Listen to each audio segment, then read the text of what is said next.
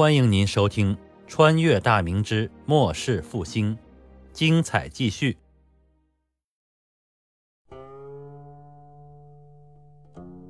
刘富国出了署衙大门后，直接骑着马，带上亲兵返回自己的驻地，左卫的属官也跟着离去。张润达和孙作旺二人本想与他商议一番，看着刘富国扬长而去，孙张二人都暗骂不已。只能各自与一众属下回了卫所。刘辅国回到卫所驻地，觉得每一个路上遇到的军户看他的眼神，仿佛都是在嘲讽他，每一个人都在幸灾乐祸，这让他更加愤怒，直接打马回到自己的宅子，翻身下马后进了院子。管家刘成赶忙迎了上去，见自家主子脸色难看，小心翼翼地陪着笑脸问道。老爷回来了，刚刚下人采买了新鲜的黄河大鲤鱼，还活蹦乱跳呢。小的吩咐切成鱼片，一会儿老爷就能吃上鲜嫩的鱼片了。刘福国哼了一声，头也不回的向书房走去，吩咐道：“去把师爷喊来，书房外五十步内不准任何人进入，快去。”刘成忙不迭的答应，吩咐下人给老爷准备茶水，然后。从侧门进到里面的一座小巧院落，这里是刘辅国聘请的师爷杨明胜的居所。来到院子内，只见杨明胜背负着双手，对着墙角的一片竹子发呆，不知道在思考什么。刘成咳嗽了一声，杨明胜缓缓地转过身来看向刘成。他三旬左右的年纪，面色微黑，鼻梁高挺，眼睛狭长。嘴唇紧抿，身材消瘦挺拔。他是延安府宜川县的生员，家有一妻一女，妻子是本县一名老童生之女，温婉贤淑，二十余岁方得一女，两口子视若掌上明珠。杨明胜虽然二十岁就中生源，但随后屡试不第，为了养家糊口，后在一家当地士绅家里做了西席先生，主家待他颇为优厚。一家三口虽不是大富大贵，但靠着他每个月三两的修树，日子倒也过得是不错。但是，一切美好都在半年前打破了。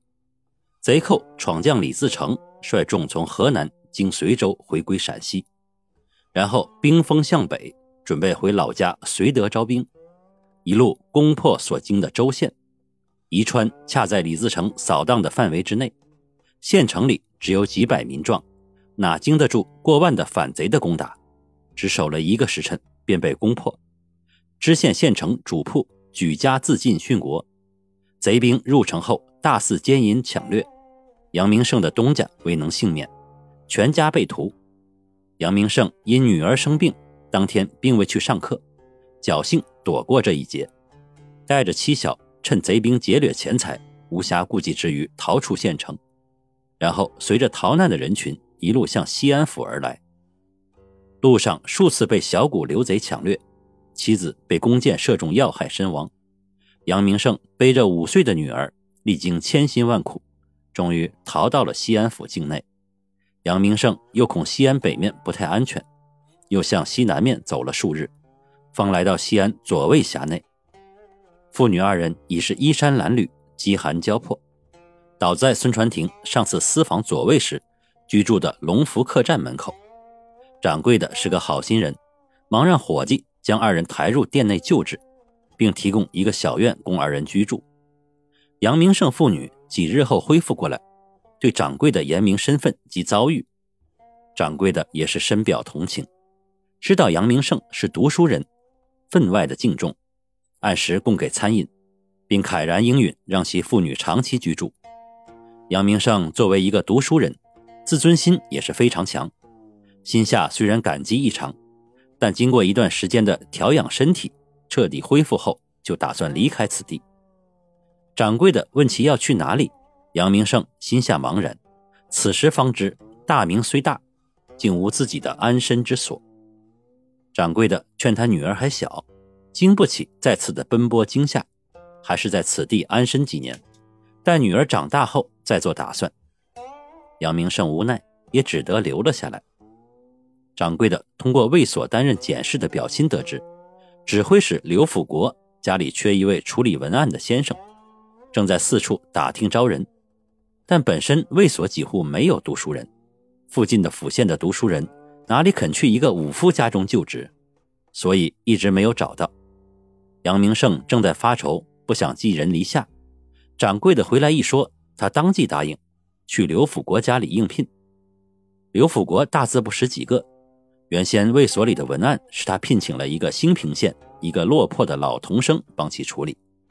上个月，老童生以年迈体衰为由辞职回转老家，他手下的全是文盲，面对上峰传来的各种命令，朝廷下达的各种指令，没一个能看明白的。卫所兵卒虽然名存实亡。但名义上还是有几千人马，向朝廷上书讨要饷银，谋个职位出缺，也要向朝廷上报候选人等等，都需要识文断字之人来处理。杨明胜的到来让刘辅国非常高兴，亲自出面考教，并暗中观察。杨明胜虽然屡试不中，但才具十分出众，对从没经手过的文案，只需要拿出前任遗留的文稿详观一遍后。立刻知道该如何处置，其才思敏捷、思路的开阔，让刘辅国这等大老粗都佩服不已。杨明胜就职两个月以来，对各种往来的书函与卫所有关的朝廷政令处理井井有条，刘辅国大感满意。听闻杨明胜父女住在本所的客栈后，刘辅国慷慨地从家中拨出一所院落，让杨明胜父女二人直接住了进来。杨明胜作为读书人，虽然对武夫从骨子里瞧不起，但对刘辅国如此厚待还是感激不尽。自此，父女二人终于算是有一个暂时属于自己的家。见杨明胜转过身来，刘成赶忙拱手行礼道：“师爷，老爷从省府回来了，让师爷您赶紧去书房，有要事相商。”杨明胜眉头微微一皱：“你知道所谓何事吗？”小人不知为何，只是看到老爷脸色不是很好，十分生气的样子。哦，知道了，我这就过去。说罢，杨明胜举步向书房行去，刘成自去忙其他的事务。来到书房面前，只听见里面一声脆响，好像是茶杯掉到了地上发出的声响。杨明胜心中疑惑着，迈入房内，只见刘辅国正背负着双手来回走动。嘴里不停的咒骂，地上一片水渍，一只青瓷茶杯已然碎成了几瓣。杨明胜拱手道：“东翁，何事如此动怒呀？”刘富国猛然转过身，几步来到杨明胜近前，抓起他的双手，急切的说道：“先生，你可回来了，这回出大事了，这次搞不好刘家就要破产了。”杨明胜不动声色的抽出双手。顺手拱手道：“东翁，何事如此慌张？咱们坐下，慢慢叙谈，如何？”刘辅国一拍脑门：“是是是，是某失态了。来来，先生请坐。